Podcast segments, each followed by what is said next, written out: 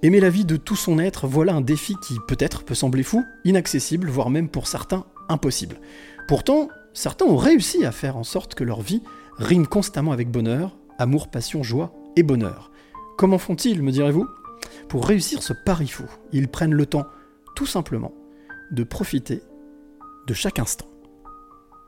Générique. Quelles seraient les trois clés que tu aimerais transmettre? Alors, je, je- je- je vais me confier. Je me confie rarement, euh, mais je me confie ce soir. C'est d'écouter son cœur, c'est de se poser, de respirer. Il n'y a rien de mieux que la respiration. C'est oser les choses. Oser, c'est gagner. De ne pas pardonner, ça ne ramène personne et ça fait gagner les bourreaux. Sois pas un mouton et fais ce que toi tu veux être et, euh, et crois en toi et va de l'avant. Et je veux dire l'amour, parce que sans l'amour, les hommes ne sont pas grand-chose. Il faut être sûr de soi et se, répéter sans cesse que je suis euh, le maillon fort et je dois impérativement laisser la trace de mon passage sur cette terre.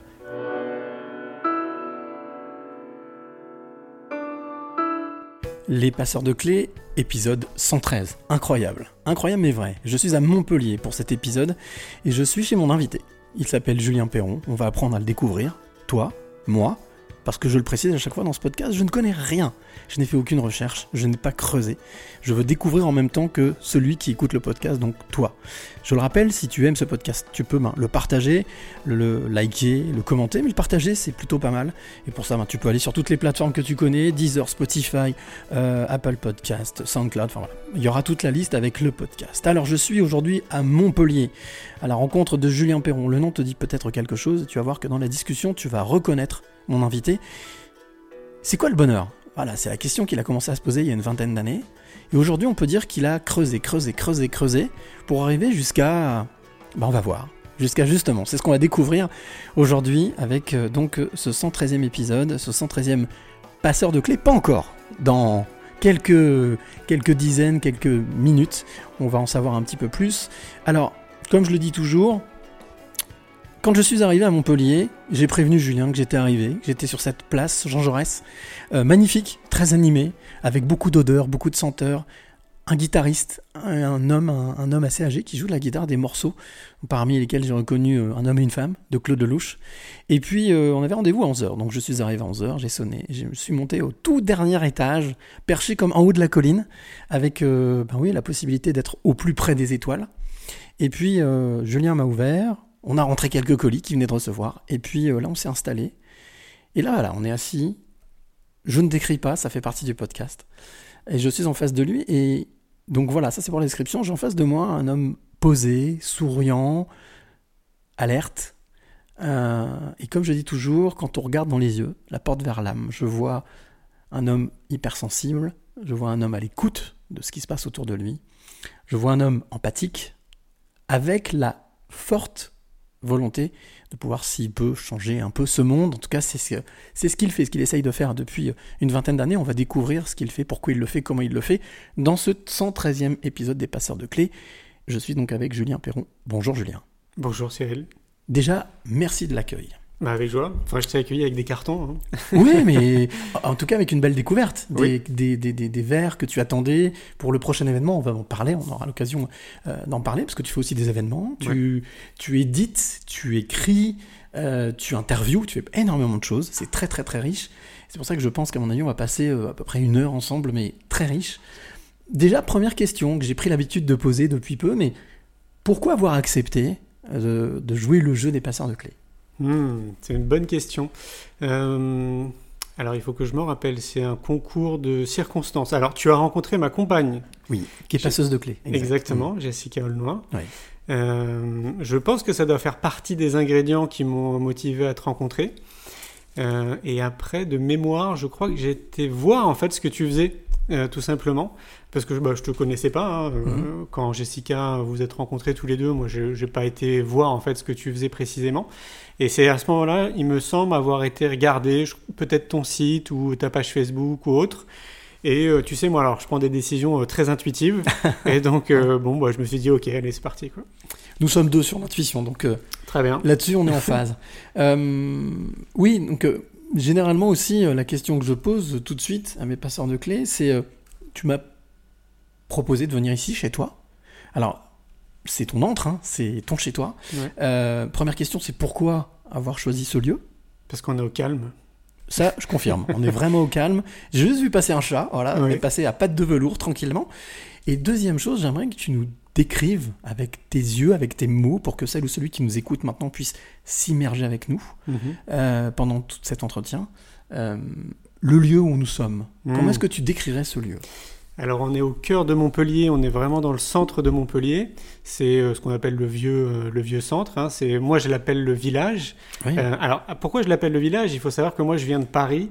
J'y suis resté 34 ans et donc Ah. quand je suis arrivé ici à Montpellier, maintenant ça fait 10 ans, j'ai vraiment eu le sentiment de me retrouver dans un petit village c'est du sud de la France.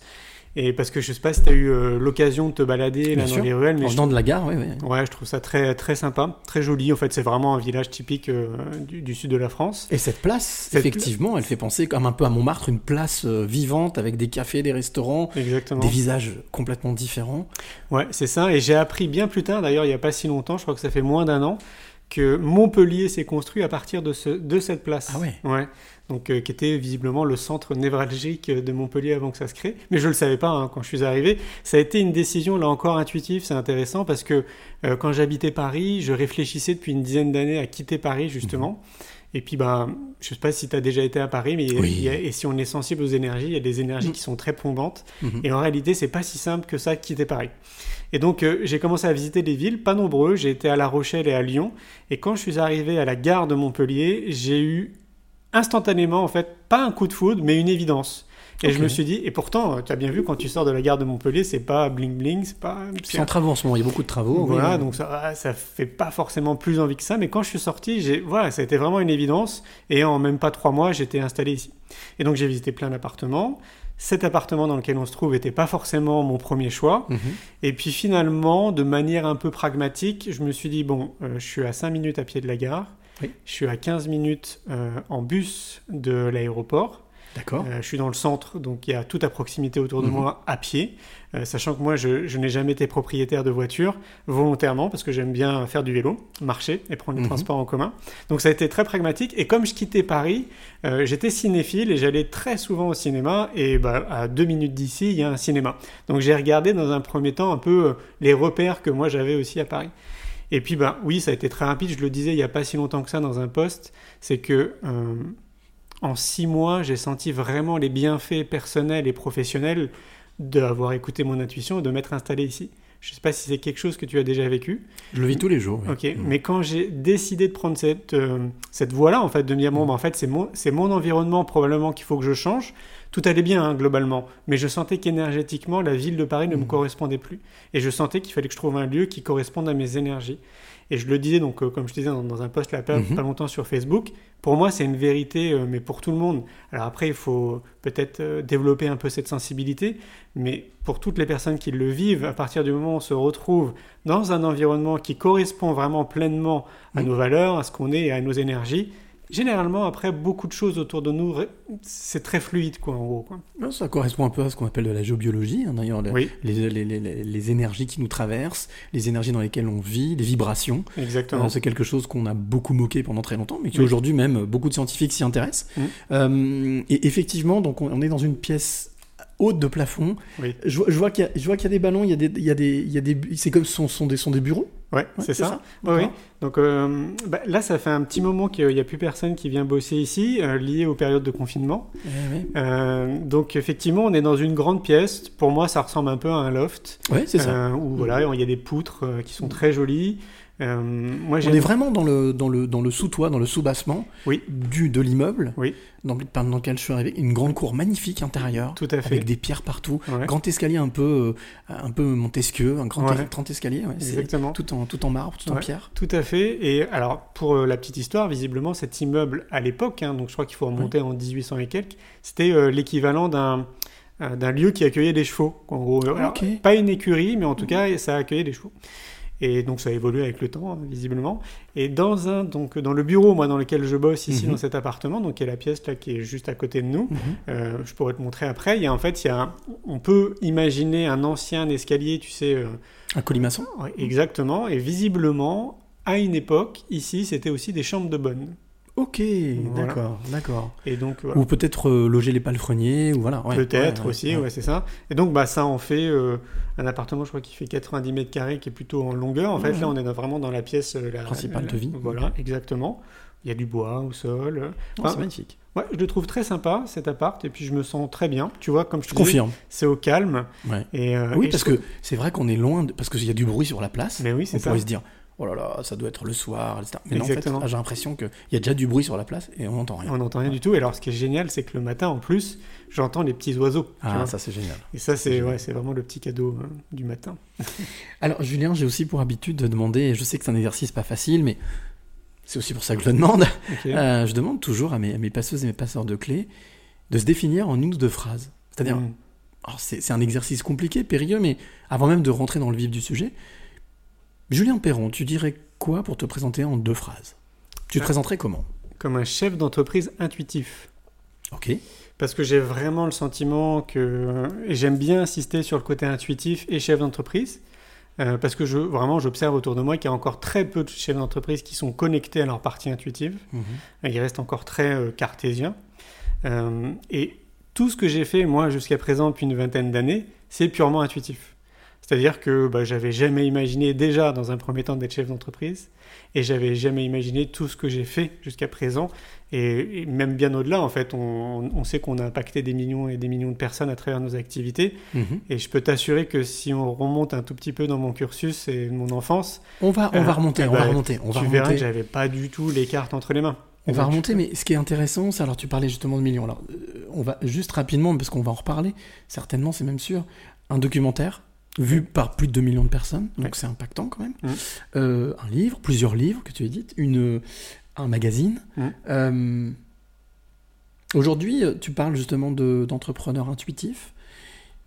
Qu'est-ce qui te fait avancer? J'ai envie de participer à une éclosion positive de notre société. Mhm. Et donc ça me fait penser à notre discussion off Ouais. Euh, de la petite enquête que tu as menée, de la conclusion tu sais, que tu en as tiré de ces personnes qui euh, donnaient... non, La réussite personnelle La réussite Mhm. personnelle, oui. Mhm. Très clairement, pour moi, c'est un des ingrédients et c'est ce qui me motive tous les matins à être réveillé à 5 heures du mat. C'est de voir en fait que je participe à quelque chose de positif dans notre société et surtout, ça se mesure.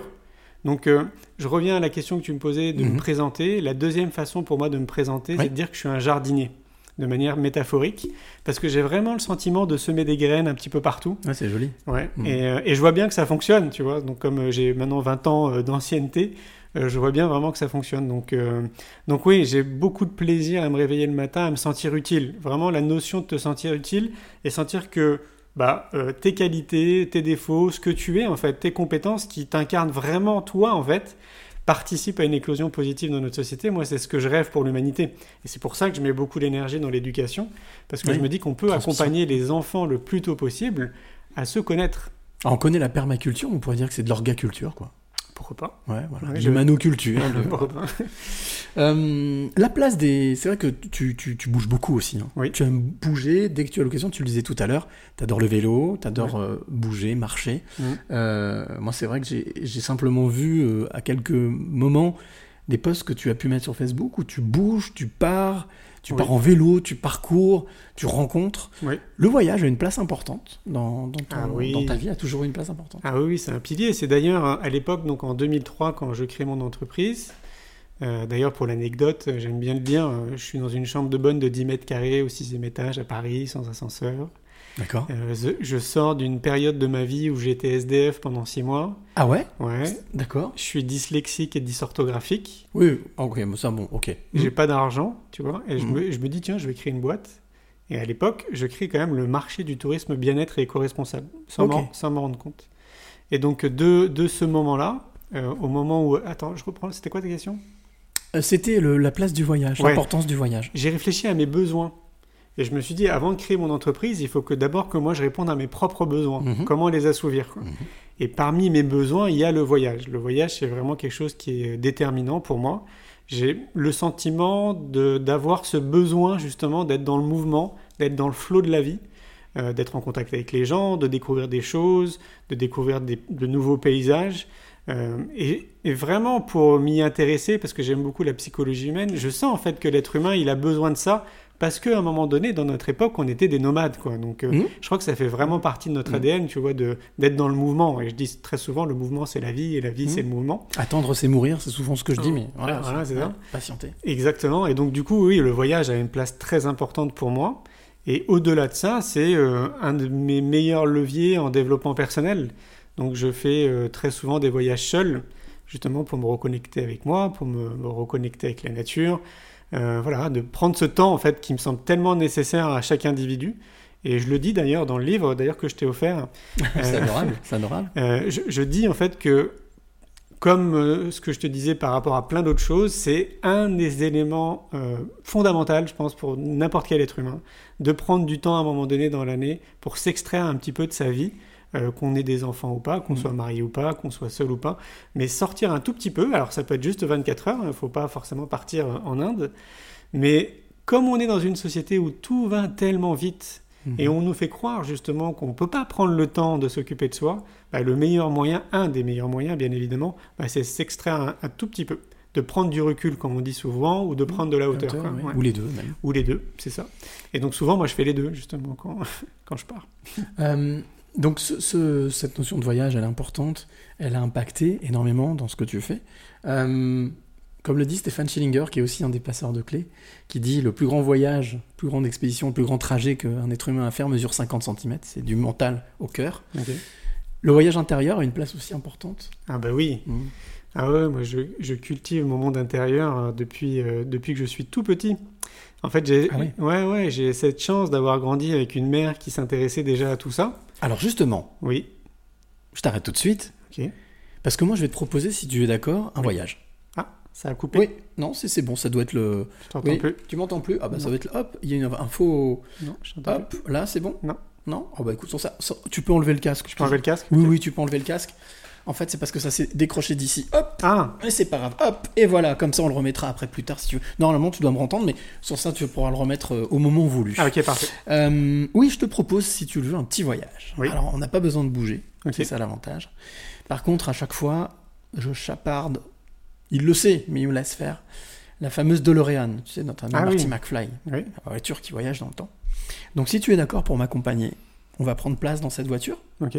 Et on fait ce petit voyage? Vas-y, va? parti. Allez. Allez, c'est parti. Voilà. Les portes se ferment, bien entendu. Je tape sur le clavier une date, un lieu. Ok. La voiture décolle. Et là, ça y est, on est parti. La voiture voyage, voyage, voyage.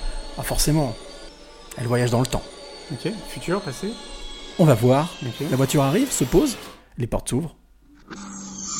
Et là, on sort de la voiture. Donc les portes se referment, bien entendu. On avance. A priori, tu reconnais le lieu. Moi, c'est un lieu que je connais pas du tout, mais que je trouve super beau, apaisant, sympa. On avance. Et je te vois, toi, assez curieux quand même, assez intrigué. Intrigué, bouleversé, touché, je sais pas. Enfin, il se passe quelque chose. Il y a quelque chose qui se passe. On avance. Et là, à un moment donné, alors qu'on est en train de discuter, d'échanger, on avance, on regarde. On a, juste devant nous, on, on l'a pas vu arriver, hein, juste, qui vient se mettre juste devant nous, un petit garçon qui est là. Qui me dit Bonjour, vous allez bien? Je dis Bah oui, oui, ça va. Et toi? Oh, moi, ça va super bien. Mais vous êtes qui? Je dis, Bah, ah, Julien, Cyril, tu vois, tu vois là- là-bas, la voiture, elle voyage dans le temps, on vient du futur. Ah, mais c'est super, c'est passionnant. Mais vous avez, ah, vous avez voyagé, c'est super. Je dis, mais attends, attends, attends, attends. Comment tu t'appelles? Et là, il me regarde avec un grand sourire. Il me dit, bah, moi, je m'appelle Julien. Julien, 6-8 ans. Ok. Est-ce que tu te souviens de qui était ce petit garçon Peut-être déjà euh, baroudeur, voyageur, euh, bricoleur, euh, très attentif de ce qui se passe autour de lui? Est-ce que quelle est le- la première image qui, qui te vient comme ça? Bah, 6-8 ans, ce qui me vient à l'esprit, c'est qu'à 6 ans, mes parents divorcent. Ok.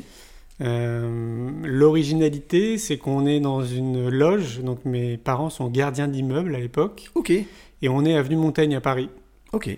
qui est euh, l'une des plus belles avenues du monde. Pour Mhm. ceux qui ne connaissent pas, c'est là où il y a euh, Nina Ricci, Christian Dior, Mhm. euh, l'hôtel Plaza Athénée, etc. Donc c'est un... On est dans les beaux quartiers parisiens. Exactement, c'est un univers où nous, dans notre immeuble, on n'a que des milliardaires, et on vit à 4 dans un 40 mètres carrés.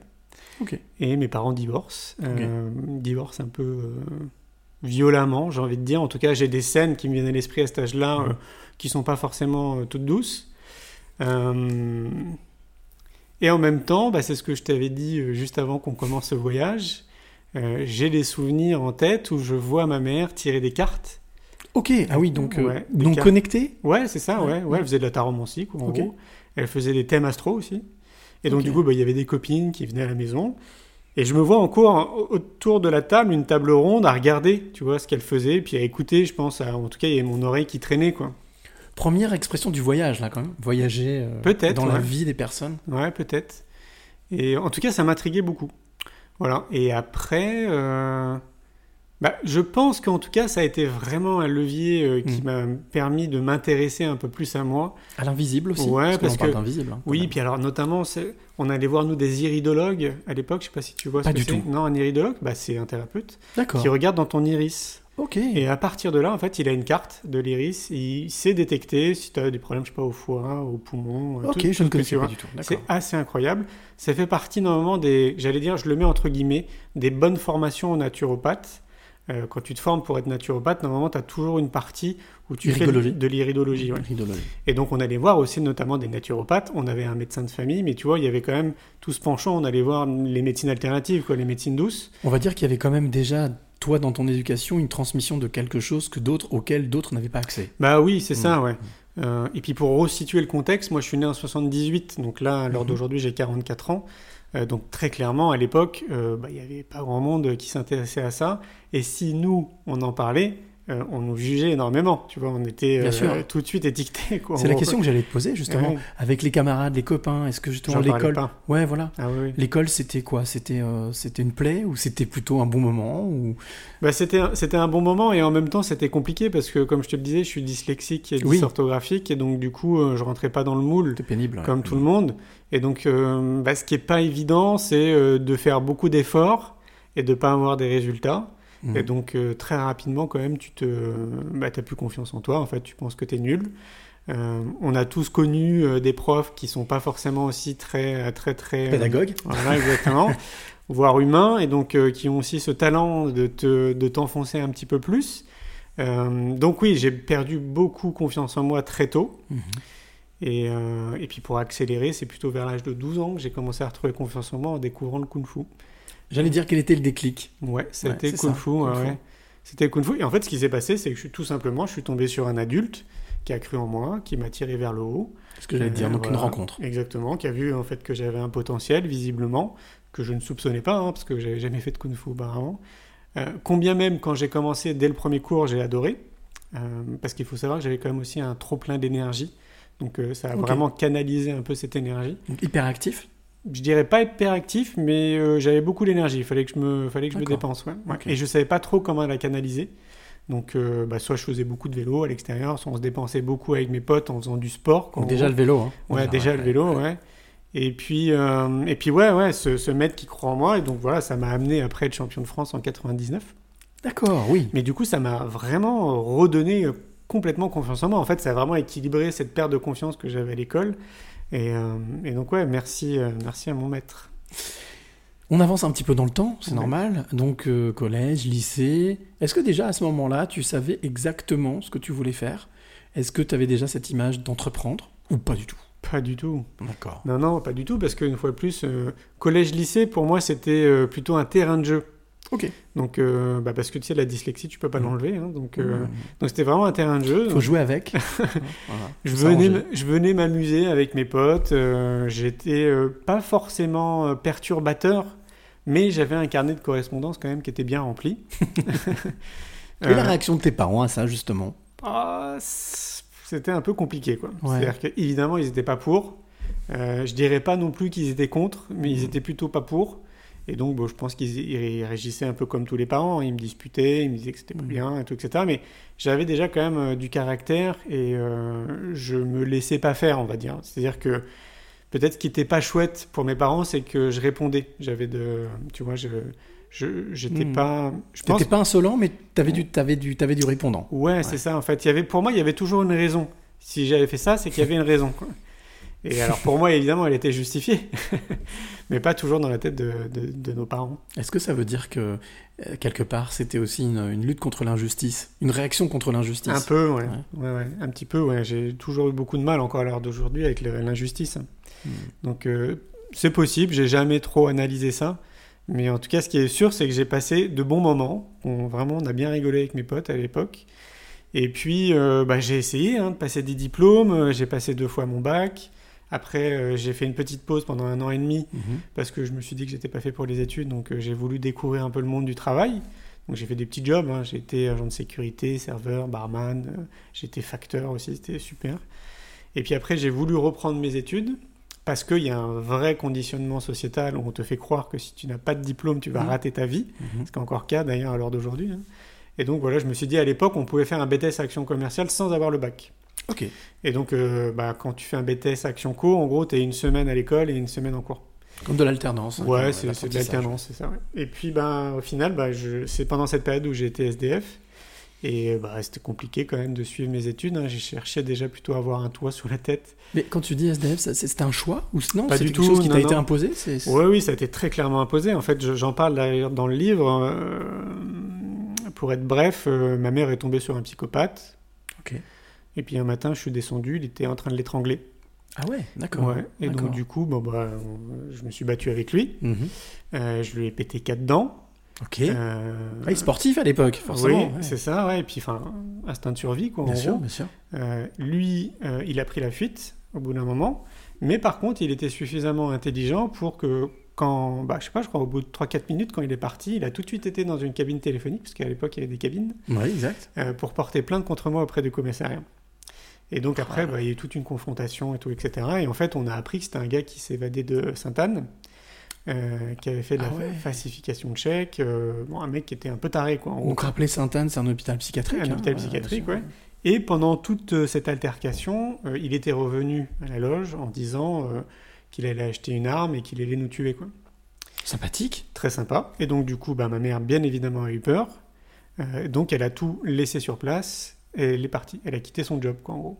Ok. Et elle a été euh, chez mon frère. Et donc, euh, bah, moi, je me voyais pas euh, aller chez mon frère qui venait tout juste d'avoir un bébé, qui avait à peine quelques mois, Mhm. donc un de mes neveux.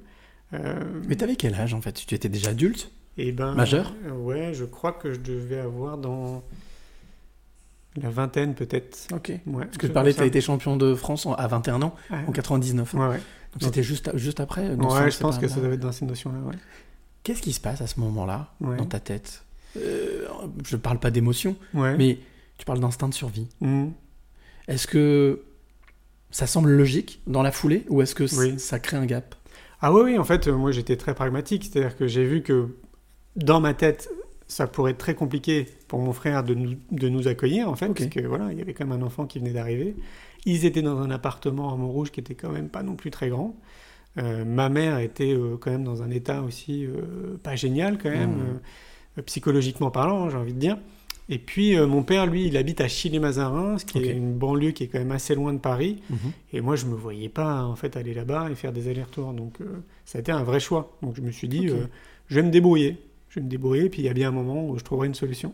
Est-ce qu'on peut dire que ça a été un choix du cœur? Parce que Sûrement. j'ai l'impression que ça a été pour protéger ton frère, protéger Ouais, ta maman, Oui, c'est ça. et puis aussi toi te protéger, parce que Oui, au final, euh, oui, très clairement. Ah oui, oui, complètement. ouais. Et alors, ce qui est assez étonnant, c'est que avant que se produise ce phénomène, mhm. j'étais dans une période euh, où je m'intéressais beaucoup au SDF. ok, Ouais, je discutais beaucoup avec eux et te l'expliquer, je ne sais pas pourquoi, mais je me rappelle très bien passer du temps avec eux, euh, discuter longuement de sujets, de comprendre un peu comment ils s'en sont arrivés là, pourquoi ils sont encore dans cette situation, etc. Et voilà, alors moi, quand je dis que j'étais SDF, je pense que dans l'inconscient collectif, on imagine le gars qui dort dans la rue, Ouais. ce qui n'était pas le cas, euh, parce que j'allais dormir chez les potes. J'étais sans domicile fixe, J'étais sans ouais. domicile fixe, ouais. Hmm. Et donc, euh, bah, je cherchais un peu tous les jours quand même un toit, quoi, mais je Hmm. dormais pas dans la rue. D'accord. Il y avait une forme d'urgence quand même. Il y avait une femme d'urgence ouais, à se laver Mhm. et avoir un toit quand même le soir pour dormir. Mhm. Ça a duré six mois, tu disais? Ça a duré six mois. Ouais. Et ce qui a été... Parce que moi, j'ai pris l'habitude quand même de voir les choses positives dans tous les événements. Mhm. Et à l'époque, ce que je trouvais positif, mais euh, pas tout de suite, hein, bien après, c'est que je me suis rendu compte vraiment de qui étaient vraiment mes amis. Ok. Alors sur le moment, ça pique un peu. Ouais. Tu vois, tu te dis ah ouais, putain, il en reste pas beaucoup quand même quoi. Tu vois, c'était une époque de ma vie où peut-être qu'on a tous connu ça, hein, je sais pas, mais j'avais quand même un certain réseau quoi. On Un va cheptel d'amis Ouais, autour de toi. C'est Voilà, ça, ouais. avec qui tout se passait très bien, on passait des bons moments. Mais vraiment, là, dans ce moment-là, j'ai vraiment vu qui étaient mes amis, quoi. Tu vois, pas des potes, vraiment des gars qui étaient là si bah, t'es dans la merde, quoi. Mmh. Et là, bah, il y avait plus grand monde, vraiment. Je crois qu'il en est resté deux, quoi, un truc comme ça. Est-ce que c'est de cette période, euh, qui, qui remonte hein, quand même, une Ouais. vingtaine d'années, euh, aujourd'hui, t'en gardes encore, euh, on va dire, un enseignement que tu te... Pas forcément que tu te répètes, mais que tu, qui ressort comme ça de temps en temps? Je pense pas. Mais par contre, je pense qu'on est vraiment le la multitude de tout ce qu'on a vécu. Mhm. Tu sais, une accumulation de tous ces choix qu'on a fait. C'est comme si on était la résultante de tous les choix qu'on a fait jusqu'à Mhm. aujourd'hui. Donc, euh, bien évidemment, ça m'a construit d'une manière ou d'une autre, c'est sûr. Et je pense que d'ailleurs, ça a renforcé encore plus mon optimisme et ma façon euh, d'avoir un regard sur la vie qui est peut-être très différente de beaucoup de personnes. Le verre, pas à moitié vide, pas à moitié plein, mais j'ai déjà un verre, c'est ça? Bah, plutôt l'idée de ouais je trouverai quelque chose il y aura toujours une solution Mm. il y aura, tu vois il y a c'est pas c'est pas euh, fini quoi en gros quoi alors que je voyais bien ça justement quand je m'intéressais au SDF je voyais bien en fait que pour la plupart d'entre eux il y avait euh, comme un ils pouvaient pas revenir en arrière tu sais comme s'ils étaient résolus C'est une fait. fatalité. pour Ouais, eux, une espèce voilà. de fatalité, ouais, Mm. c'est ça, ouais.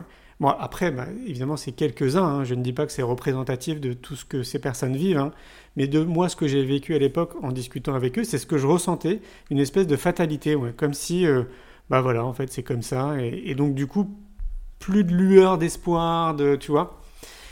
Et c'est pour ça que je me suis dit euh, intimement à l'époque euh, que j'avais vraiment tout intérêt à cultiver des pensées positives, parce que j'avais vraiment l'impression que ça m'aidait pour beaucoup de choses. Est-ce que ça a été aussi, euh, j'allais dire,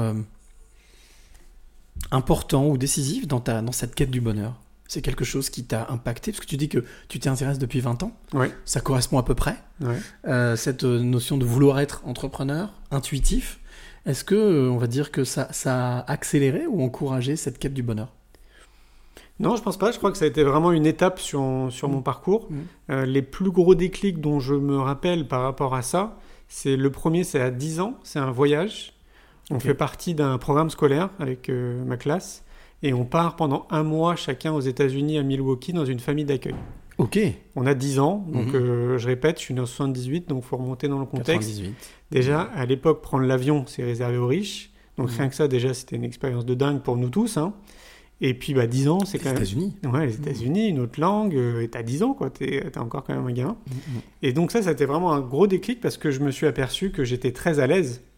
Euh, moi, j'étais bien là-bas, je voulais pas rentrer en France, euh, même si, bah, évidemment, je bredouillais hein, de l'anglais, mais j'avais vraiment l'impression de beaucoup plus apprendre dans cette expérience que je vivais euh, sur place que sur les bancs de l'école. Et donc, quand je suis rentré des États-Unis, j'ai dit à mes parents que j'avais envie de voyager. C'est peut-être de là, en fait, qu'a Mhm. commencé d'ailleurs mon, Envie de mon voyage. goût prononcé pour le voyage. Et bah, bien évidemment, ils m'ont dit que bah, il fallait des sous. Et donc, du coup, bah, comme je te disais, on était gardiens. Donc, moi, je les ai aidés à faire, à nettoyer les escaliers, à sortir les poubelles, à distribuer le courrier. Puis, ils me donnaient des étrennes. L'apprentissage de l'effort, Ouais. de s'investir. Et puis, bah, c'est, euh, je crois que c'est à 18-20 ans que j'ai fait mon premier voyage en Égypte seul. euh, Ok. Ouais, puis voilà, après, c'est, voilà, maintenant, c'est, c'est devenu vraiment, ça fait partie de ma vie. Donc, ça, c'était vraiment le premier gros déclic. Tu parlais de ce déclic. Ouais. Quelle est la, comme ça, sans réfléchir, la première émotion qui te vient, que, dont tu te rappelles? De ce mois que tu as passé dans cette famille, dans, dans le Milwaukee Ouais. Euh, L'émotion qui te traverse. C'est waouh! D'accord.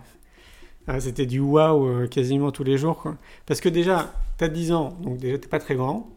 Quand tu vas aux États-Unis, je sais pas s'il a déjà mis les pieds aux États-Unis. Canada, mais pas États-Unis. Ok. Ouais. Bah, tu as été à Toronto Toronto, exact. Ouais, ouais. bon, moi, Ouais. Toronto, c'est un peu New York. Exact. Bah, en fait, c'est tout est disproportionné. Hmm. Mais remets, essaie de te mettre dans ta peau de 10 ans. Donc en fait, c'est, tout est gigantesque, tout est waouh. Maman, j'ai raté l'avion. ouais. Ouais, c'est un peu ça, ouais. Euh, donc c'est, c'est ça, ouais, moi que j'ai, j'ai en tête en termes d'émotion, c'est waouh. C'est vraiment le sentiment de Ouais. découvrir tous les jours, tout le temps. euh, euh, ouais, cette soif de découverte. J'ai une vraie soif de découverte qui est peut-être partie de là, ouais, de curiosité. Aujourd'hui, c'est une soif que tu n'arrives pas à étancher, que tu continues à alimenter. Ah, que j'alimente, mais je pense que tout le monde devrait euh, l'alimenter. J'ai vraiment l'impression qu'on nous coupe justement de cette curiosité très tôt dans notre société. Et euh, ça devrait faire. Enfin, je pense que c'est un élan qui est naturel chez l'homme. Quelle, quelle peut en être la raison, d'après toi, de, de vouloir couper cette curiosité? Qu'est- Qu'est-ce que- qu'est-ce qu'elle a de bénéfique, au final? Ou qu'est-ce qu'elle peut avoir de, de dangereux Bah, ce qui est rigolo, c'est qu'il y a cette euh, citation là où on dit euh, la curiosité est, est un vilain défaut. Mhm. Et pour moi, c'est vraiment tout l'inverse. quoi. C'est, euh, bah, je sais pas, je pense à Einstein ou à Léonard de Vinci, par exemple. S'ils n'avaient pas été curieux, bah, ils n'auraient pas fait toutes ces découvertes. Oui, bien sûr. Euh, la curiosité, elle nous permet justement de développer le goût de la recherche, quoi, de découvrir par soi-même, de remettre les choses en perspective, de se poser des questions, euh, de pas prendre pour argent comptant en fait tout ce qu'on nous dit ou tout ce qu'on voit, mais de faire nos propres recherches, euh, de développer un esprit critique, euh, critique quelque part. quoi. C'est ce que fait Frédéric Lenoir avec les- la fondation Sève Mhm. avec les Mhm. ateliers philo et méditation, euh, bah, évidemment, il les, il les invite directement et indirectement à développer leur curiosité. La créativité, c'est aussi La important. créativité, bien évidemment aussi, parce Mhm. qu'on a tous un potentiel créatif qui est dingue, mais qui est vraiment euh, ficelé euh, dans, Mhm. dans notre société. Mais par contre, elle est là. Donc, euh, on a des outils euh, à notre disposition à l'heure d'aujourd'hui. J'aurais pas eu le même discours en 2003. Mais là, on a vraiment tout ce qu'il faut euh, pour quelqu'un qui a envie de reprendre les rênes de sa vie. hein. Mhm. Comme dit Einstein, hein, euh, avec la logique, on va d'un point à un point B. Avec la créativité, on va n'importe où. Bah Voilà, oui, on voyage. ça, exactement. Puisqu'on parle de créativité, je te propose qu'on fasse une petite pause, une parenthèse musicale. Ça fait déjà un peu plus d'une demi-heure qu'on discute ensemble. Euh, J'ai pour habitude de faire découvrir un artiste ou une artiste euh, dans chaque podcast. Là, c'est un couple que j'ai eu la chance de recevoir dans un autre podcast que je produis qui s'appelle Dans ta face, qui est venu euh, donc là au mois de juin dernier jouer euh, trois morceaux. Et, et donc le groupe s'appelle Together. C'est le mari et la femme. C'est un couple. Et donc, euh, bah, je te propose qu'on écoute ce titre qui s'appelle M'inventer une vie pour toi. Ok. On écoute ce morceau, on se retrouve juste après pour parler de l'actualité, de ce que tu fais aujourd'hui, de comment tu le fais, pourquoi tu le fais, ça te va? Ça marche. Allez, c'est parti. Le groupe s'appelle Together et donc m'inventer une vie pour toi.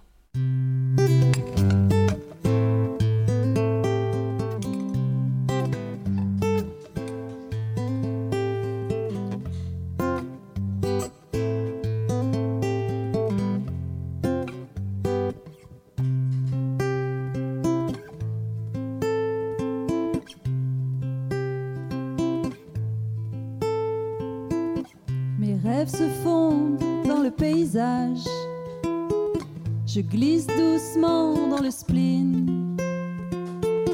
Alors que sur les champs une image se dessine. Ange venu des cieux, illusion dessinée par les dieux. Comment parler à ce mirage? Comment apprivoiser ce visage? Et c'est alors que j'imagine un nouveau langage des signes.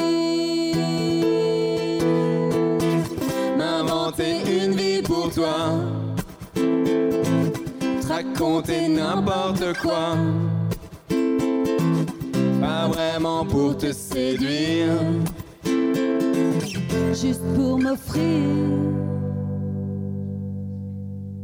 plaisir.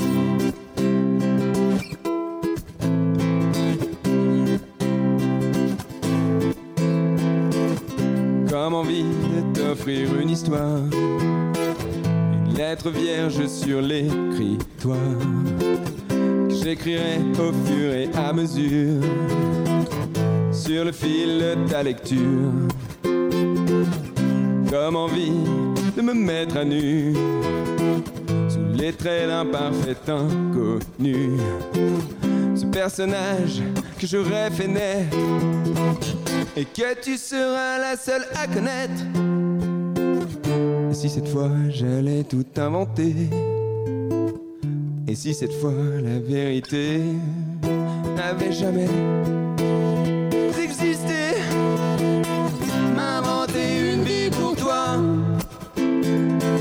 Raconter n'importe quoi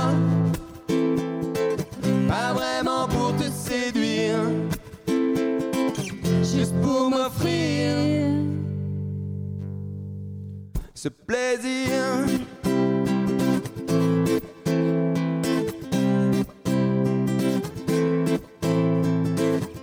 Maintenant mon esprit dérangé s'emballe sur cette nouvelle rivalité. Hors de mon esprit.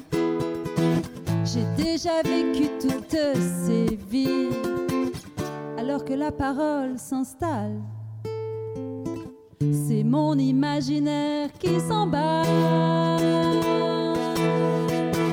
M'inventer une vie pour toi, te raconter n'importe quoi,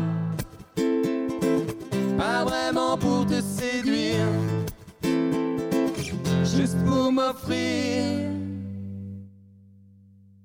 ce plaisir.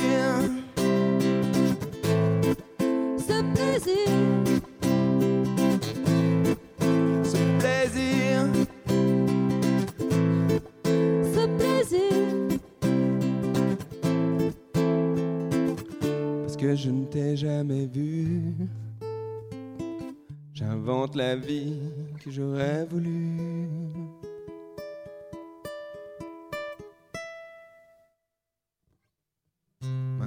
Une vie pour toi. Te raconter n'importe quoi. Pas vraiment pour te séduire. juste pour m'offrir ce Plaisir. Et voilà, il s'appelle Together. Le titre, je m'inventais une vie pour toi. Alors là, c'était un enregistrement live. Ils étaient vraiment dans mon appart. On était en live. Euh, c'est un couple. C'était leur premier enregistrement. Ils n'avaient pas d'enregistrement avant de leur titre. Et voilà, et donc il s'appelle Together, bien entendu, je te mettrai le lien pour les découvrir ce qu'ils font. Euh, c'est très drôle parce qu'il y a aussi un- une volonté de changement de vie de leur côté, de vouloir se lancer justement en couple euh, Mhm. dans la musique.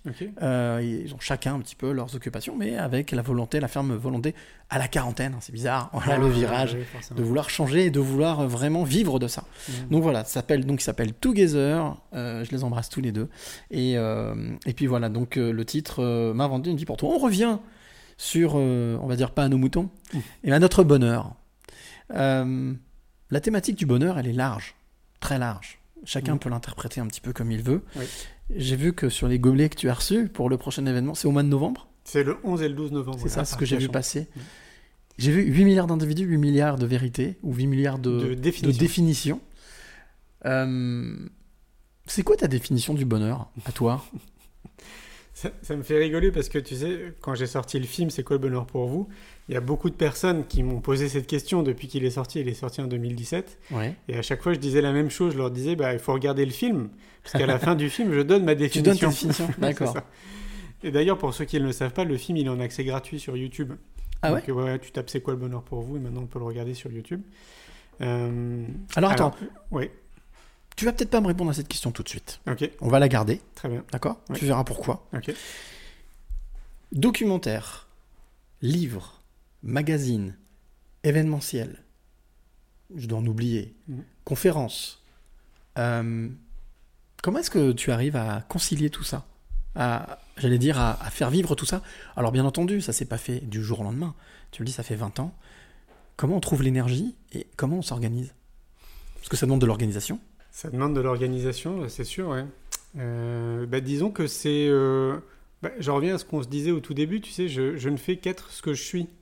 Donc euh, Mhm. à partir du moment où tu es vraiment aligné et en accord avec qui tu es, t'as pas vraiment l'impression de travailler. Euh, tu vois, Mhm. j'ai plutôt l'impression en fait, de m'amuser tous les jours. donc tout est très fluide.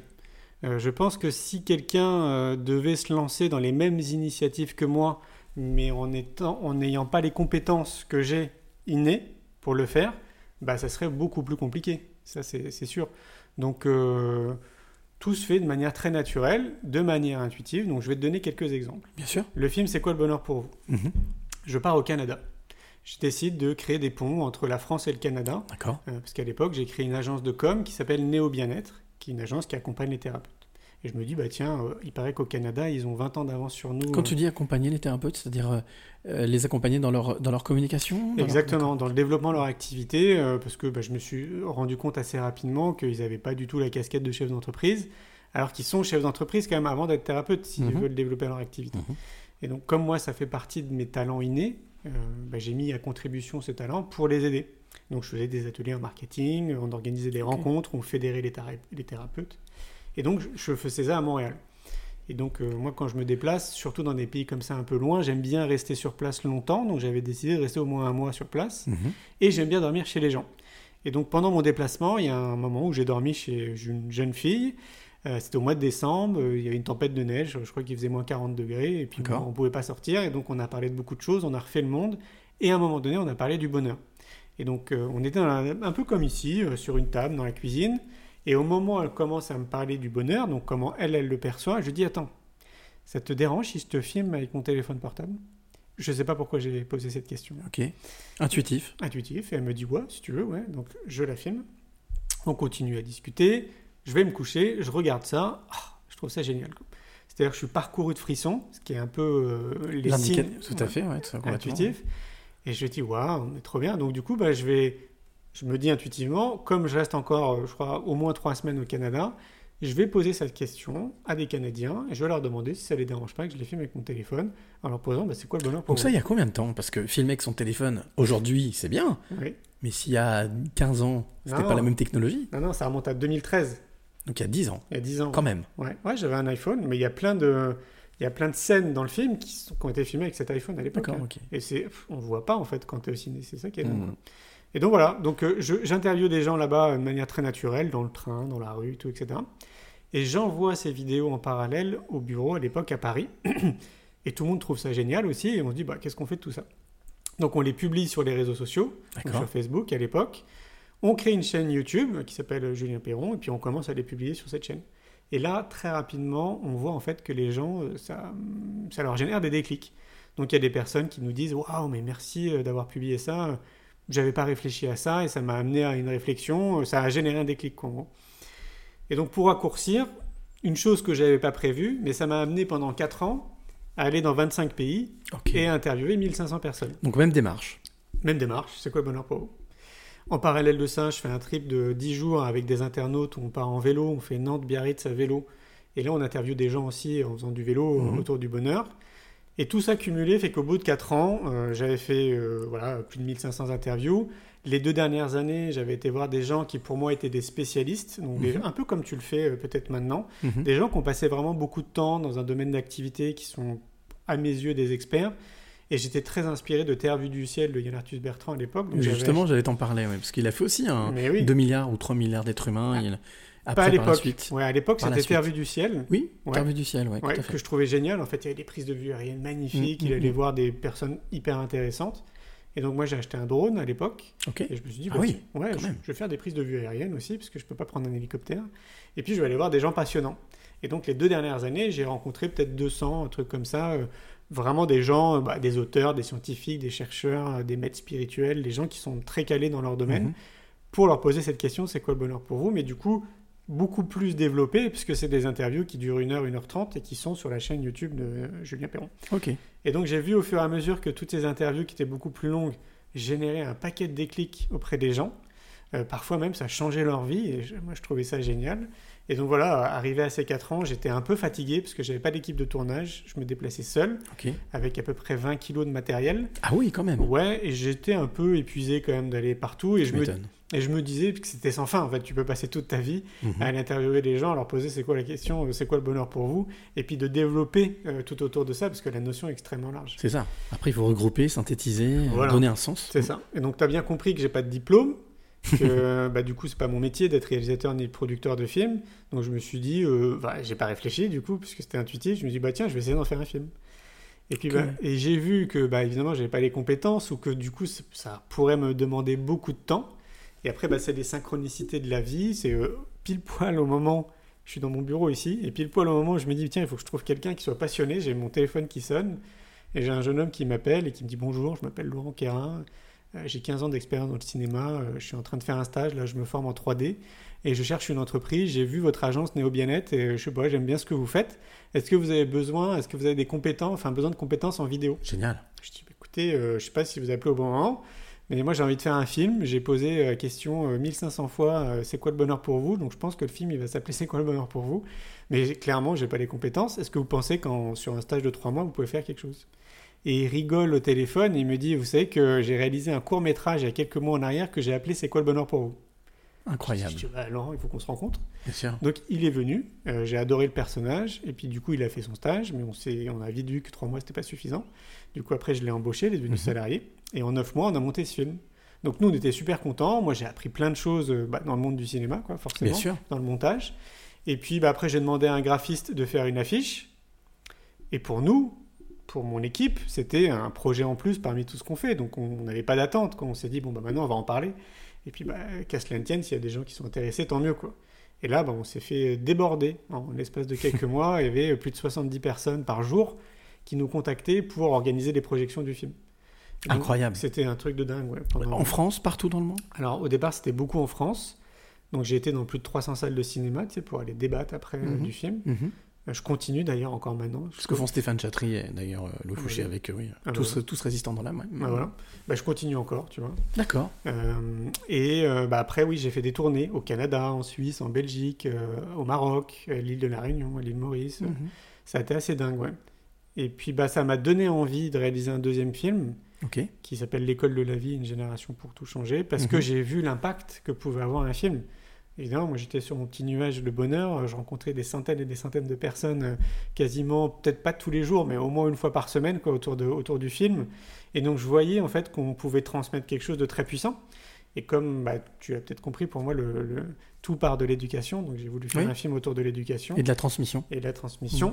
Et donc voilà, et donc après, bah, on a été euh, bloqué par les histoires de confinement, parce qu'il est sorti en décembre 2019. D'accord. Et donc bah, on n'a pas pu, on avait déjà programmé toute une tournée dans plein de pays, dans tous les pays euh, dans lesquels j'avais été. Et puis voilà, donc euh, ça a été gelé, là c'est reparti un petit peu, on en reparle un tout petit peu.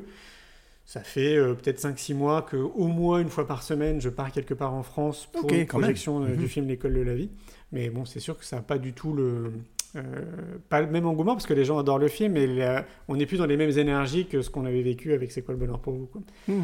Et donc voilà un exemple juste pour te dire que tu vois j'avais jamais imaginé un jour réaliser un film et pourtant je suis cinéphile j'adore aller euh, voir En des plus, tu vois, tu allies euh, toutes tes passions. Tu parlais ouais. du cinéma à côté. c'est ça et j'avais jamais imaginé ça parce que pour moi c'est réservé à des gens qui ont des millions et des millions d'euros tu vois et, et donc voilà ça c'est un exemple il y a un autre exemple aussi qui est assez criant c'est qu'à un moment donné euh, je fais du vélo. Et euh, cette idée d'une école que j'imaginais quand j'étais petit qui me comprenne par rapport à ma dyslexie Mhm. refait surface, mais de manière hyper claire et limpide, à tel point que je fais demi-tour depuis la Grande Motte, donc je me refais euh, à peu près 30 km, pour revenir ici et écrire en fait ce que j'ai dans la tête. Ok. Et donc j'en publie un article sur un de nos sites internet que j'appelle l'école de la vie. Et là, en trois mois, je reçois 600 emails de personnes qui veulent m'aider à créer cette école. Incroyable. Mais je, n'en revenais pas, quoi. Je me disais, ben, c'est génial, en fait, il y a des gens qui pensent comme moi. Et donc, bah, moi, je pouvais pas répondre à tout le monde. Donc, euh, spontanément, intuitivement, je me suis dit, comme j'ai une facilité pour fédérer les gens autour de moi, Mhm. je me suis dit, je vais organiser un pique-nique. Et je vais leur dire, bah, venez avec de quoi manger, une nappe, je trouve un terrain, et puis on continue d'avancer sur cette idée de créer cette école. C'était Mhm. génial, quoi. Il y avait vraiment un bel engouement. Et ces 600 personnes sont venues. Incroyable. Mais oui, alors on s'est retrouvé sur le plateau du Larzac, dans un lieu qui est magnifique, qui s'appelle le site de Cantercel. D'accord. C'était super, on a passé toute une journée euh, à débattre comme ça autour de, de l'éducation et puis d'imaginer peut-être aussi un système éducatif très différent. Et donc moi, je n'avais pas imaginé tout ça, mais progressivement, quand on a construit le pique-nique, il y a des gens qui nous ont appelés pour nous demander de donner des conférences, d'autres qui voulaient euh, prendre des stands, et nous, on n'avait vraiment pas du tout pensé à ça. Donc on a défriché toute une forêt à la main Incroyable. pour euh, que les gens puissent venir avec une table, tu sais, euh, genre de pique-nique, quoi, et l'équivalent d'un stand, et qu'ils puissent euh, se poser dans, dans la forêt pour parler aussi de ce qu'ils font, quoi. Donc voilà, donc pique-nique génial. À la fin de ce pique-nique, on réfléchit avec l'équipe de l'époque et on se dit, waouh, on a quand même passé un moment qui était top. En plus, on avait invité les gens à venir avec leur tente et donc à rester dormir sur place. Donc on avait vraiment passé aussi une belle soirée, enfin, c'était top. Et on se dit, c'est trop dommage d'avoir mis autant d'énergie et que ça dure qu'une seule journée. On se dit, bon, bah, on va appeler, on va, on va faire ça sur trois jours l'année prochaine. Et on va pas l'appeler un pique-nique, on va l'appeler le Festival pour l'école de la vie. Festival parce que c'est festif, et école de la vie parce que c'est le projet d'ouvrir une école de la vie. Donc c'est le fameux festival qui là se déroule du 11 au 12 novembre. Non, c'est pas ça. c'est autre, d'accord. un autre, un autre événement. Et donc on passe de 600 personnes à 9000 personnes l'année d'après qui viennent au festival à Montpellier, au château de Flaugergue. Et maintenant il y a 15 000 personnes qui viennent. Mais tu l'as bien compris, c'est pas notre métier de faire des événements, donc on Mhm. a appris en fait sur le tas. Ok.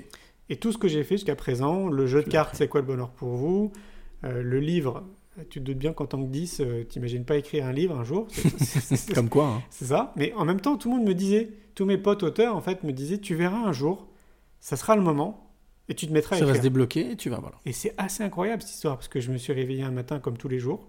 J'étais euh, derrière mon ordi comme tous les jours. Et d'un coup, et je ne sais pas pourquoi, d'un coup, je me suis dit, ok, c'est maintenant. Et je ne sais pas pourquoi. Il n'y a pas eu de déclic avant. Il n'y a rien eu de particulier dans la matinée euh, lié au monde de l'auteur ou du livre. Mais ça a été comme une évidence. Synchronicité qui s'est Je dé- sais pas s'est dé- si- s'est dé- dé- débloqué à ce moment-là Ouais, très très Une étonnant. légèreté Peut-être, quelque chose d'évident.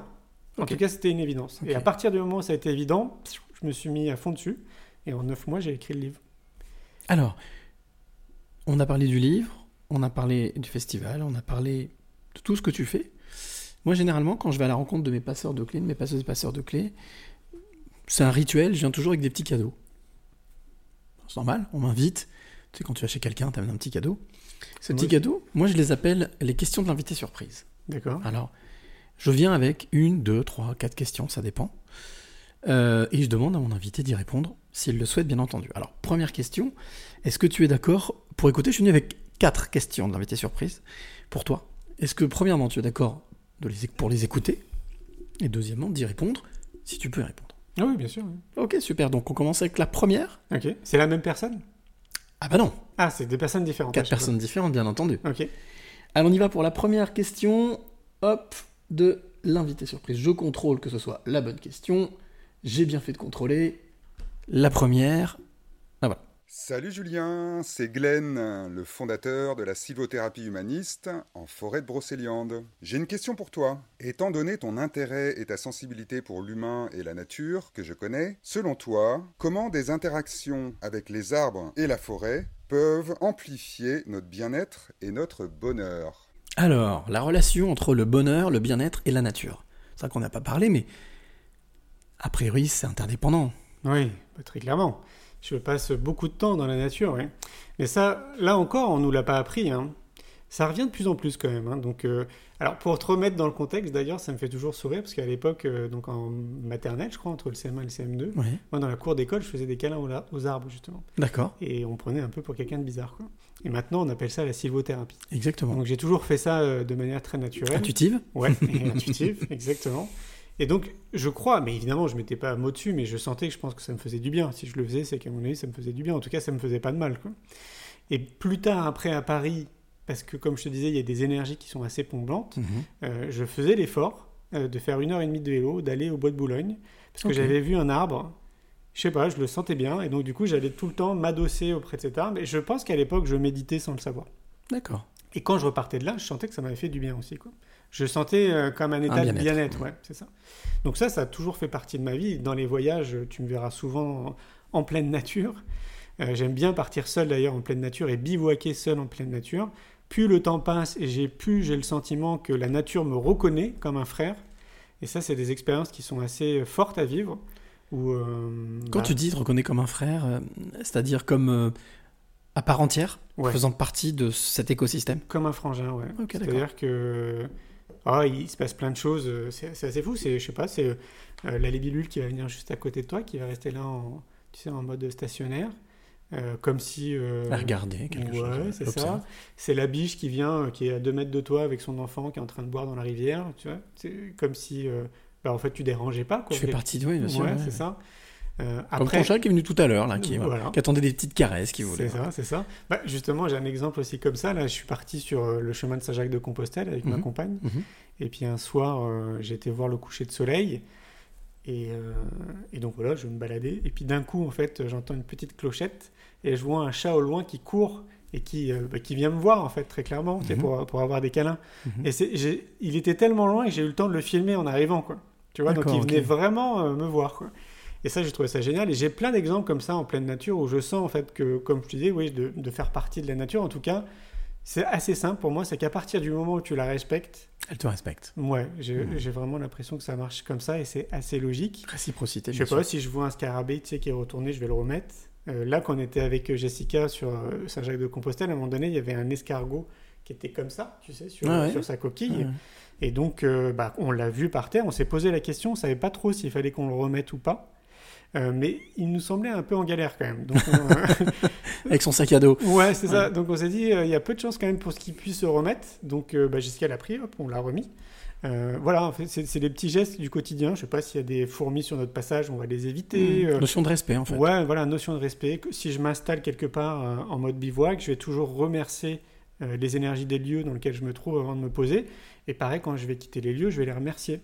Euh, voilà, alors après, si on est un peu plus subtil et un peu plus sensible aux énergies, on peut ressentir que dans, dans certains lieux, parce que c'est pas partout quand même dans la nature, il y a des lieux vraiment où il y a des énergies assez spécifiques. Certains vont dire qu'ils voient des elfes, euh, des trolls, euh, des fées. Euh, moi, je ne vois pas ça, mais je sens qu'il y a des énergies euh, bienveillantes. Ça me fait penser à l'anémisme, ce, ce dont tu parles, c'est-à-dire Ouais. le- la- la- la- cette. euh, j'ai j'ai un passeur de clés qui parlait de ça justement, de cette une tradition africaine où justement tout est vivant, donc on respecte tout ce qui est vivant et donc on coupe un arbre, bon, on le remercie d'avoir été là, etc. Enfin, donc cette ce notion de respect, respect de la nature pour ce qu'elle nous offre et pour tout ce qu'elle peut nous apporter. Ouais, complètement. Et d'ailleurs, ce qui est intéressant maintenant, c'est que pour les cartésiens, il y a énormément d'études scientifiques qui montrent justement les bienfaits pour le pour l'être Mhm, humain. mhm. Parce qu'on est encore dans une société où on accorde beaucoup plus de crédit aux scientifiques que ma parole, par exemple. Donc pour tous ceux qui aimeraient remettre ça en question, vous allez euh, sur un moteur de recherche, vous allez dans une librairie, vous allez voir, il y a plein d'études scientifiques qui Oui, montrent tous, les, tous les bienfaits. quoi. Il y avait eu un, il y a un, écrit- un auteur allemand qui a sorti un livre sur l'échange, la discussion entre Oui, les arbres. hein. Tout à fait, Euh, tout à fait. Oui, mais je crois qu'il en a fait un film aussi. Je crois que c'est un documentaire, ouais, Ouais, tout à fait, ça. sur, euh, sur cette, euh, cette, cette communication entre les arbres. Deuxième question. Oui. On y va? Allez. Pareil. Essaye de deviner un petit peu qui c'est, et puis. Ok. Ah On bah, à l'avance, à l'avance, c'est dit. Bonjour Julien, c'est Myriam du podcast Envie de sagesse. Alors Cyril m'a demandé de te poser une question. Une question à poser à cet infatigable voyageur, ce pèlerin euh, à vélo, à pied, euh, amoureux de la nature que tu es. J'en aurais tellement des questions à te poser. S'il ne faut en garder qu'une, Maintenant que tu as voyagé sur toute la planète, maintenant que tu sillonnes euh, les routes de France, les chemins de Compostelle, euh, que tu fais des tas et des tas de rencontres, eh bien, Julien, c'est quoi le bonheur pour toi? Là voilà cette fameuse question. Ah, voilà, c'est Myriam qui te la pose. Ok. C'est quoi le bonheur pour toi? Alors, pour pas spoiler ma réponse dans le film, Euh, il faut remonter en 2003 quand je crée mon entreprise et que je me pose des questions. Et parmi ces questions, c'est comment combler mes besoins C'est quoi mes besoins C'est ce que tu disais tout à l'heure. Ouais. ouais. Mm. Et en gros, répondre à tes besoins, c'est un peu répondre à la question c'est quoi le bonheur pour toi quoi. Mhm. Et moi, mes besoins de l'époque n'ont pas changé. D'accord. J'ai des besoins primaires. Donc le voyage, tu l'as compris, manger, Mhm. être en contact avec les gens, Mhm. euh, l'amour, l'amitié, la nature. euh, mais je crois que c'est tout. Et avoir un toit sous la tête. Les piliers, bien respirer, bien manger, bien dormir, des choses basiques. Ouais, Mm. c'est ça, exactement. Ouais. C'est vraiment des choses très basiques. Je suis pas quelqu'un de matérialiste. D'accord. Euh, ouais. Est-ce que tu penses que c'est quelque chose, justement, on vit dans une société très matérialiste, est-ce que ça peut entraver ce bonheur? Est-ce qu'au final, on, on- on ne, on ne risque pas de tomber dans un bonheur artificiel qui n'est pas justement un bonheur naturel? Bah, bien évidemment, parce que justement, la société nous fait croire que Mhm. c'est par la possession qu'on va être heureux. Alors que la réalité euh, du terrain, c'est absolument pas ça. Et alors, très souvent, pour ceux qui voyagent et qui vont dans des pays un peu plus lointains, qui sont défavorisés, très souvent, ils vont te dire Oh là, c'est fou, les gens, ils ont rien, et en fait, ils t'accueillent avec le grand sourire, ils te Mhm. donnent tout, quoi. Mais force est de constater qu'effectivement, bah, ils ont rien, c'est-à-dire d'un point de vue matériel. Donc on peut se poser la question, c'est est-ce que vraiment euh, posséder, être en possession, je sais pas moi, de d'une voiture, euh, Mhm. être propriétaire d'un appartement, tout ce que tu veux, acheter, consommer, quoi. Est-ce que réellement ça nous rend heureux? Et donc des études intéressantes ont montré que oui, ça nous rend heureux, mais de manière très très courte Éphémère. éphémère. C'est-à-dire que, par exemple, imaginons tu es fan de Ferrari Mhm. et que bah, tu as le budget et tu as envie de te faire plaisir et tu vas t'acheter une Ferrari. Et ben, tu vas apprécier le volant, l'odeur du cuir, la puissance de la voiture, Mhm. tout ce que tu veux, tout ce qui fait qu'en fait que tu aimes cette marque et cette voiture, à peine six mois. Passé six mois, quand tu rentreras dans ta voiture, ce sera devenu habituel. Donc on a envie de passer à autre chose. Exactement. Donc c'est infatigable, c'est on, est, on devient insatiable. C'est sans fin. C'est vraiment sans fin. Donc la, la vraie quête, c'est, je reviens à ce que tu disais au tout début où tu me posais la question de est-ce que je cultive mon monde intérieur, est-ce que Mhm. c'est important pour Mhm. moi En fait, vraiment, une des clés, c'est ça, c'est la connaissance de soi, le savoir-être et forcément le, notre petit monde intérieur. Quoi. Notre petit jardin. Mais oui, Ouais. oui, c'est ça. Si une grande majorité de la population était vraiment en connexion avec elle-même, il n'y aurait plus de gens dépressifs. Quoi. Parce qu'on est dans une société, en tout cas en France, où on est la première société à consommer le plus Mmh. d'antidépresseurs Mmh. parmi tous les autres pays, parce que justement, on prend pas soin de soi. En tout cas, on nous emmène pas dans cette direction. Mais moi, je, je le vois parce que, comme je te le disais, je suis né là-dedans. Mhm. Tout ce que j'ai mis en place, et c'est tout ce que je livre dans le livre, justement, c'est quoi le bonheur pour vous? Tout ce que je incarne, en fait, quelque part, parce que je le vis tous les jours, je vois la différence avec tout le reste de la population. Je vois, en fait, que bah, je suis bien dans ma tête, je suis bien dans mon corps, donc forcément, tout ce qui peut arriver dans ma vie, euh, imaginons, je sais pas, un, un événement qui pourrait être négatif, bah, je vais le voir de manière très différente. Ce qui me vient à l'esprit, par exemple, c'est ces périodes de confinement où euh, force est de constater qu'il y avait quand même, et c'est normal, hein, une grande partie de la population qui ne le vivait pas très bien. Bah, moi, je, je suis intimement convaincu que comme j'ai mis en place une routine de vie où je me fais passer en priorité tous les jours, à travers plein de choses, l'alimentation, le sport, le sommeil, etc. Mais c'est vraiment ma priorité de tous les jours. Bah, évidemment, euh, j'ai forcément un mindset, une perception de la vie, des événements, de plein de choses qui est complètement différente d'une grande majorité de la population qui n'est pas dans cette routine-là. Est-ce que, euh, quelque part, euh, alors là je parle pour celle ou celui qui nous écoute, essayez peut-être d'avoir des repères, des clés, des tips, est-ce que la volonté de se dépouiller, la volonté de dépouillement est un, est un signe de, de chemin vers le bonheur? Hmm, Peut-être pour une catégorie de la population, mais pas Mm. pour tout le monde. Euh, je reprends le, la baseline de- du titre C'est quoi le bonheur pour vous? 8 milliards d'individus, 8 milliards de définitions. Mhm. On pourrait dire 8 milliards d'individus et 8 milliards de chemins différents. Mm, bien sûr. Il n'y a pas vraiment une recette, j'ai envie de dire, magique pour tout le monde, notamment par rapport au dépouillement. Par contre, il y a un tronc commun pour tout le monde. Mm, D'accord. Et ce tronc commun, c'est ce que j'évoque dans le livre. D'accord. Et en fait, c'est les bases, c'est-à-dire c'est notre alimentation, Mhm. Le sport, le sommeil, la nature et les exercices de relaxation. Prendre soin de soi en fait. Exactement. Si chacun fait cette démarche du mieux qu'il peut, tous les jours, au même titre qu'on se brosse les dents, qu'on prend une douche, c'est devenu une habitude, bah, je t'assure qu'on change la face de notre société. quoi.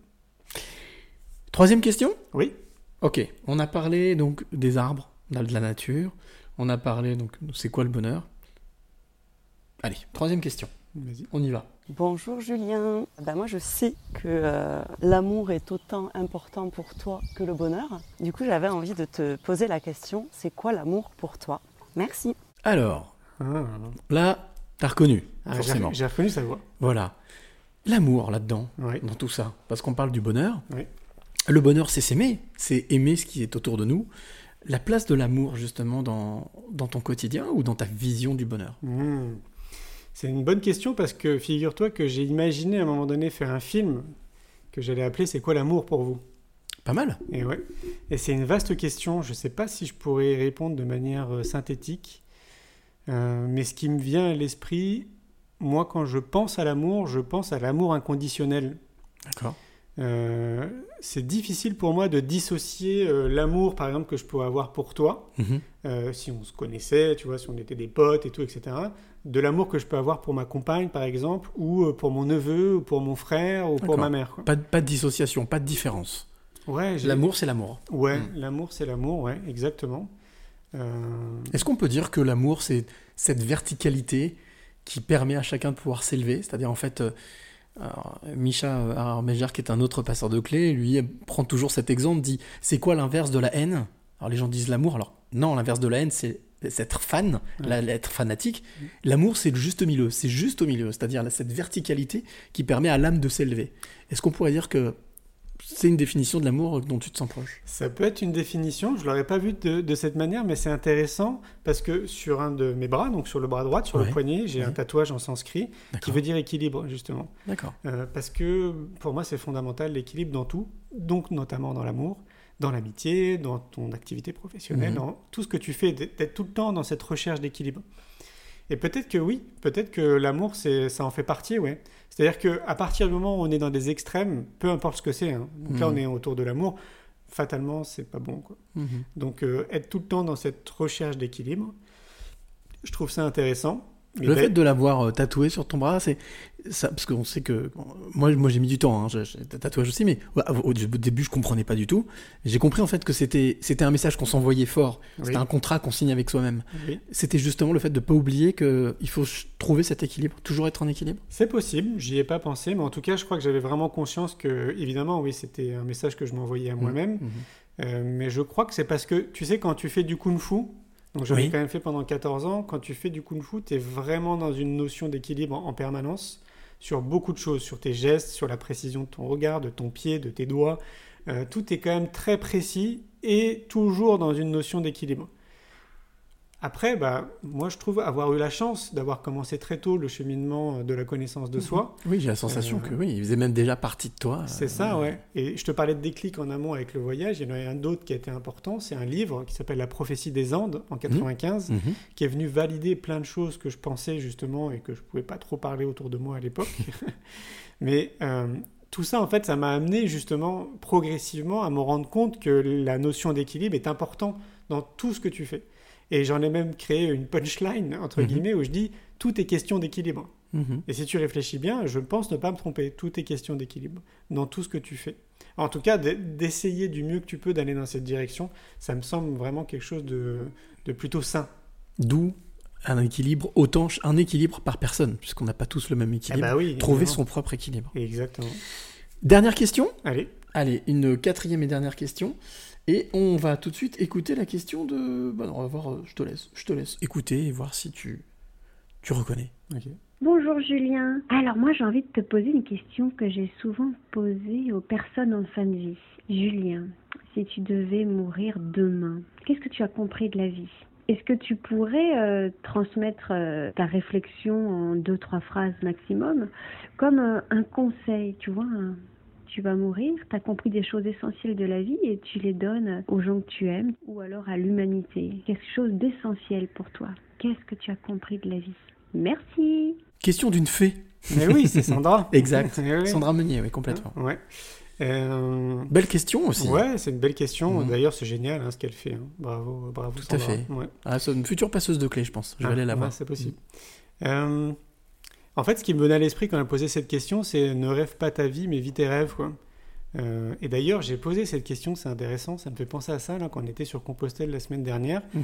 Euh, on, bah, on rencontre beaucoup de monde et dans les personnes qu'on a rencontrées, je crois que c'était un soir dans un gîte, il y avait justement une infirmière qui accompagne justement les personnes en fin de vie. Et je lui ai posé euh, bah, tout un tas de questions pour savoir notamment qu'est-ce qui ressortait le plus, qu'est-ce que disaient en fait ces individus bah, avant de mourir?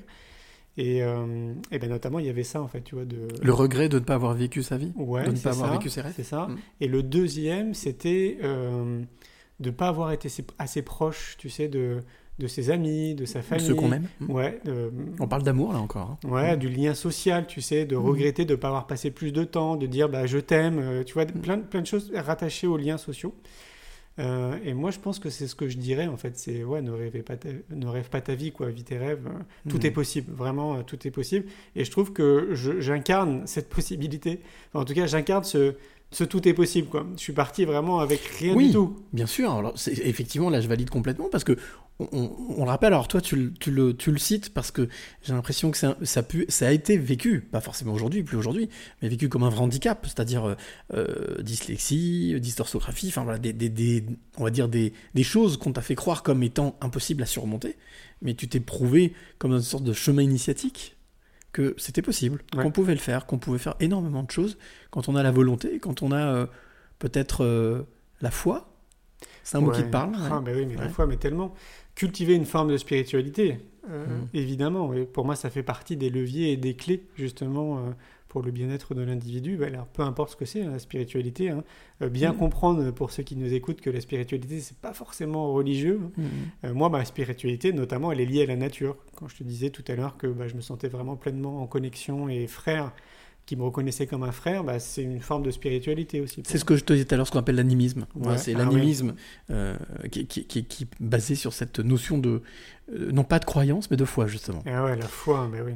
Ça Alors- fait déplacer des montagnes. Ah, complètement, Ouais. complètement. Et ça, t'en es euh, bah, l'exemple aussi, hein, tu, le vis. Voilà. Mm, mm. Euh, J'ai pour habitude de, de- de venir aussi avec un petit questionnaire. Essayer de te connaître un petit peu mieux. Alors, rien de compliqué, il y a juste deux règles à respecter. C'est de ne pas réfléchir et de répondre très rapidement. Alors, ça s'appelle tu es plutôt. Tu es Donc, plutôt tu es plutôt ça ou ça. Ah ça ouais. ou ça. Voilà, tu vois, il y a toujours deux choix. D'essayer de, euh, d'essayer de répondre vraiment honnêtement et le plus rapidement possible sans réfléchir. Tu es plutôt café ou thé? Thé. Tu es plutôt sucré ou salé? Salé. Tu es plutôt matin ou soir? Matin. Tu es plutôt bonjour ou au revoir? Bonjour. Tu es plutôt famille ou ami? Famille. Famille. Allez, famille, c'est un nouveau truc. Euh, nouvelle formule. Tu es plutôt s'il te plaît ou merci? Merci. Tu es plutôt mental ou cœur? Hmm, cœur. Tu es plutôt mélancolie ou bonheur? Bonheur. Tu es plutôt ciné ou canapé?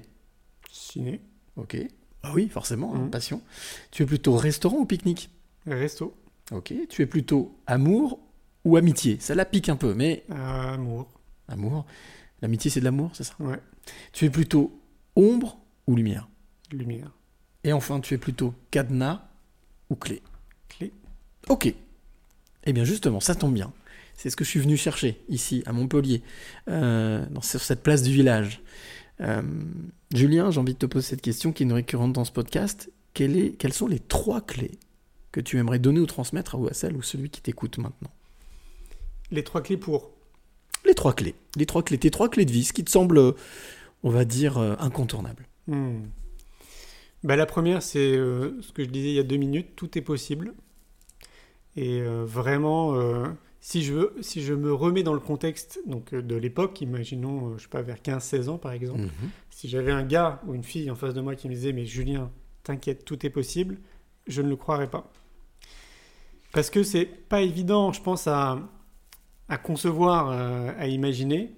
Mais croyez-moi, je peux vous dire réellement que tout est possible parce qu'une fois de plus, je, le- vécu. Je l'ai vécu, je le vis encore maintenant, je me surprends moi-même encore maintenant.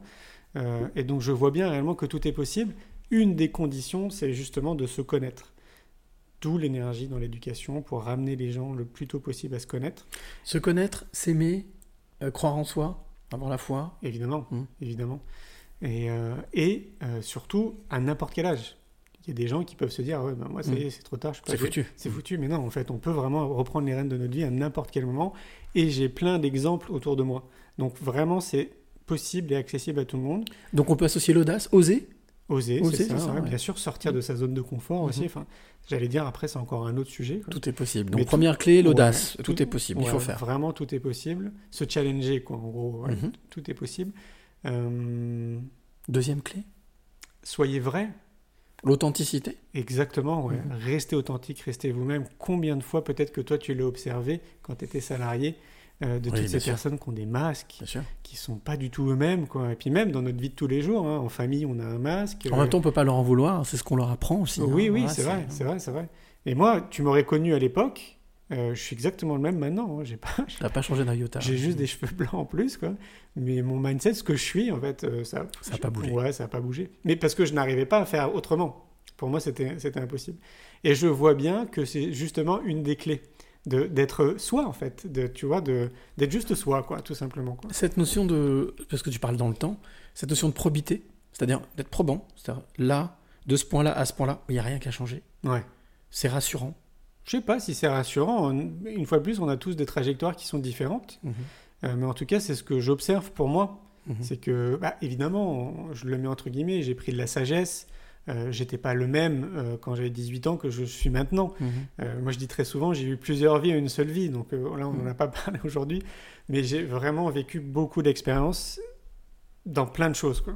Mhm. Et donc, oui, j'étais différent, forcément.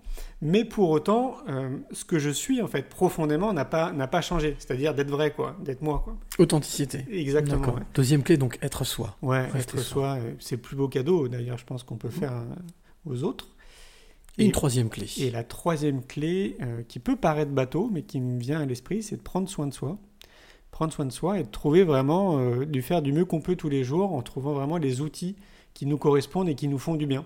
Mhm. Euh, donc moi, je te le disais euh, dans le livre, pour moi, j'évoque vraiment les piliers qui sont le sport, l'alimentation, le sommeil, la nature, etc. Ça, pour moi, c'est vraiment appliqué pour tout le monde et c'est à chacun de trouver qu'est-ce qui est bon en termes d'alimentation pour lui, en termes de sport, en termes de sommeil, Mhm. de nature, d'exercice de relaxation, etc. Ça, c'est vraiment accessible pour tout le monde. J'ai maintenant, je suis plutôt entouré de personnes qui sont dans la même dynamique que moi. Et chacun, en fait, à son niveau, a mis en place des outils. Moi, j'appelle ça des outils pour être bien, en fait, dans sa vie de tous les jours, être bien dans un, un esprit sain, dans un corps sain, hein, très Mhm. clairement. Mhm. Et voilà, prendre soin de soi, c'est vraiment aussi le plus beau des cadeaux qu'on peut faire à l'humanité. Et donc, euh, bah, quand on est bien, bah, justement, on inspire les autres, forcément, naturellement. quoi. prendre soin de son, de son, son véhicule de vie. Mais oui, parce que tu sais, moi, il y en a beaucoup qui me disent Mais comment tu fais, Julien, pour faire tout ce que tu fais? Comment tu fais pour voyager six mois de l'année un peu partout, etc. À chaque fois, en fait, je leur dis la même chose, mais je prends soin de moi, Mhm. tout simplement. Alors, je dis pas que c'est simple, je le dis tout simplement, parce que évidemment, c'est pas simple. Tout ce qui est simple et complexe, on le sait. Ben hein, ouais, il faut sûr. sortir de sa Bien zone de sûr. confort très Bien régulièrement. euh, Et j'ai plein d'exemples. Je pourrais donner un exemple juste pour que les gens comprennent Mhm. que bah, moi, je suis un individu lambda. C'est-à-dire que euh, en hiver, même si on est dans le sud de la France, bah, il fait froid. Mhm. Tu as bien vu, là, on est au troisième étage sans ascenseur. Mhm. Bon, bah, il y a des soirs, j'ai pas forcément envie de porter mon vélo et d'aller faire du vélo pendant une heure dehors avec mon bonnet et mes gants. Ok? Mais pourquoi je le fais? Je préférerais rester ici, euh, boire un chocolat chaud. euh. Pourquoi je le fais? Parce que je sais que quand je vais revenir, je serai dans une autre énergie. Mhm. Je serai bien, en fait, tu vois. Tout ça. Enfin, non pas que j'étais pas bien avant, hein, mais je sais que de faire ça. Ça va te faire du bien. Exactement, ça va me faire du bien, ça va gonfler en fait mon énergie, ma vitalité, et donc je vais être différent. C'est-à-dire que même dans les échanges euh, intersociaux, dans ma créativité, Mhm. dans ma perception des événements, tout va être différent. C'est un cadeau que tu te fais en fait. hein. C'est un cadeau que je me fais, mais que je découvre avec le temps, que je fais en réalité pour les autres. Aussi, bien Et sûr. ouais, Mhm. Parce que une fois de plus, si tout le monde faisait ça dans notre vie de tous les jours, il y aurait plus de guerre probablement. En fait, on se comprendrait beaucoup mieux les uns les autres. Mhm. Il y aurait moins de tension en tous Il y les aurait cas. beaucoup moins de tension, bien évidemment. Et, et ça, bah, à défaut de me répéter, c'est vraiment un des piliers qui nous concerne tous. Et ça passe par le sport, l'alimentation, le sommeil, la nature et des exercices, exercices de relaxation. Ça, chacun peut le faire. Du Donc, oser, enfin en tout cas, essayer, Oui. être tout est possible. Euh, L'authenticité, rester soi. Oui. Et troisièmement, euh, penser, enfin se, se faire du bien. Prendre soin de Prendre soi. soin de soi. Exactement. ouais. Merci pour ces trois clés. Bah, merci à toi. Euh, deux dernières petites choses que j'ai envie de te demander avant de clôturer ce podcast. Euh, des coups de cœur, trois coups de cœur. J'ai envie de te demander, donc, euh, premier coup de cœur, ton coup de cœur livre. Est-ce qu'il y a un livre qui, là récemment, ou même un peu plus tard, un petit peu plus, en amont, a été un coup de cœur C'est-à-dire quelque chose qui t'a. Tu parlais tout à l'heure de, de, de- La de prophétie ce des livre. Prophétie des Andes, mais Ouais. est-ce qu'il y a euh, un livre qui t'a bouleversé ou qui t'a un coup de cœur? Ah, J'en ai eu plein. Il y en a plein que je recommande d'ailleurs dans mon livre. Euh, Et là, c'est vrai que je te demande de choisir un. Ouais, je sais, Ouais, c'est- il y en a vraiment beaucoup. Bah, il y en a un qui me vient à l'esprit parce que, mais c'est c'est peut-être assez basique comme réflexion parce que ça date d'hier, tout Mhm. simplement. Mhm. Euh, Il y a une personne qui m'a envoyé un message parce qu'elle avait lu le livre. Mhm. Elle m'a laissé un commentaire, j'ai trouvé ça, euh, pour moi, qui m'a touché. Parce qu'elle me disait, euh, j'ai vraiment eu le sentiment euh, de, de lire un livre de Laurent Gounel. Ok. Et euh, pour moi, Laurent Gounel, c'est quelqu'un qui m'a inspiré justement Mhm. à l'époque, notamment son livre qui est euh, Un homme qui voulait être heureux. Oui, tout Ouais. à fait. ouais. Et justement, elle le cite dans, ce, dans son commentaire. Ça lui a fait penser un peu à ça. Quoi, en gros. Donc c'était pas un trèfle? C'était pas sur la pochette Si, je crois que c'était un trèfle. Ouais, ouais. Un trèfle à quatre feuilles, Ouais, quelque chose comme ça. ouais. Ouais, en tout cas, c'était vert. Ouais. Ouais, tout à fait. Ouais. Et, euh, et donc, du coup, bah, ça a été un beau cadeau, en fait, de Mhm. recevoir ça, tu vois, comme, euh, comme message. Et c'est vrai que, pour le coup, bah, c'est un livre que... Laurent. Gounel. Mhm. Ouais, Laurent Gounel, et notamment ce livre à l'époque. euh, mais il y a une, plein d'autres. Frédéric Lenoir aussi Mhm. m'a beaucoup inspiré. euh, ah là, il y a une- de belles lectures, ouais. Vraiment, euh, tout ce qui est... euh, je sais pas si tu connais Le moine qui vendit sa Ferrari. Non. Ouais, très sympa. Les guerriers pacifiques. Alors, a une multitude de livres, hein. Il y en a, Il y a de quoi- Ouais, vraiment. ouais. Ton coup de cœur, euh, allez, puisque c'est ta passion, ton coup de cœur film, ou série, ou voilà, quelque chose qui, là, dernièrement, t'as- que tu as envie de partager. Alors, je sais pas si c'est une passion, hein, les films. Je, je- je suis cinéphile. Euh, un film, oh là là, mais c'est pareil, il y en a plein. On va faire comme pour le livre, le truc qui te vient comme ça. voilà. Bah, en fait, il y en a deux qui me viennent à l'esprit que je cite assez souvent quand je vais faire des ciné-débats autour de mes films. Euh, J'invite les gens à regarder le film Demain de Cyril Dion Bien sûr. et le film Enquête de sens, Mhm. qui sont pour moi en fait deux films très complémentaires au film C'est quoi le bonheur pour vous et qui ont vraiment cette euh, possibilité d'ouvrir le champ et notre euh, ouverture d'esprit sur beaucoup de choses. Donc deux films plutôt, plutôt documentaires, des documentaires, Ouais, des enquêtes, ouais. sociétales. Ouais, Voilà. c'est ça. ouais. Avec des rencontres. Sinon, j'ai bien aimé aussi, ça me fait penser à Manche Priem, qui est assez vieux. Oui, bien sûr. que j'ai ouais, beaucoup aimé avec. Gilles Roberts. Ouais, ouais. Dernier coup de cœur, ton coup de cœur musique. Quelque chose qui t'a. Ah, Voilà. je sais pas si tu le connais, c'est Mike Love. Pas du tout. Waouh, je Je vais le découvrir. T'aimes bien le reggae? Oui, bah, j'aime un peu tous les styles de musique, même si quand une fois j'ai dit ça, on m'a dit si t'aimes t'aimes tout, t'aimes rien. Mais moi, je suis très, j'adore aimer euh, différentes choses. ouais. Éclectique, quoi. Exactement. Moi aussi, et Mike Love, c'est une belle découverte. D'accord. Vraiment, euh, waouh, il a des textes mais tellement inspirants, il est tellement bon. euh, ouais, c'est vraiment, euh, ça date de l'année dernière, je crois. C'est un pote Sam qui m'a fait découvrir euh, ce, ce mec-là. Et je me rappelle bien de la scène parce qu'on partait un matin en voiture pour aller faire du surf sur la côte atlantique. Mhm. Et lui, il met ce son à fond là dans la voiture et donc il connaissait les paroles par cœur de ce Mhm. titre-là. Et puis je chantais quand même que j'aimais bien, tu vois, ça me faisait des bonnes vibes, euh, j'aimais bien ça avant d'aller surfer.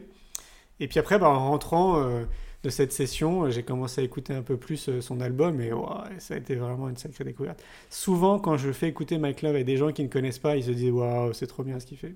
Bah écoute, je le mettrai en tous les cas avec ce podcast. Tu le trouves, toi qui écoutes ce podcast, tu vas voir dans, le, dans la présentation du podcast, bien entendu, je mettrai toutes ces références pour que euh, ben, tu puisses aller, toi qui écoutes, aller découvrir tout ça. Voilà, le coup, le coup de cœur cinéma, le coup de cœur euh, euh, musique et le coup de cœur livre. Alors, dernière question.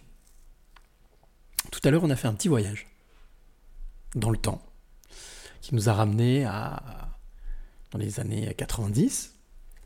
Alors, Là, justement, tombe bien, il y a une porte qui est juste là. Tu vois, donc c'est c'est assez simple. Je vais te demander un peu d'imagination. Cette porte s'ouvre. Je me lève, je vais ouvrir la porte parce qu'on a frappé à la porte. Et vient s'asseoir juste à côté de toi ce fameux petit garçon dont on a parlé tout à l'heure. Ce fameux petit Julien de 6 ans, 6-8 ans. Qu'est-ce que tu as envie de lui dire à ce petit garçon Hmm. qui est juste à côté de toi? Euh, je lui dirais t'inquiète.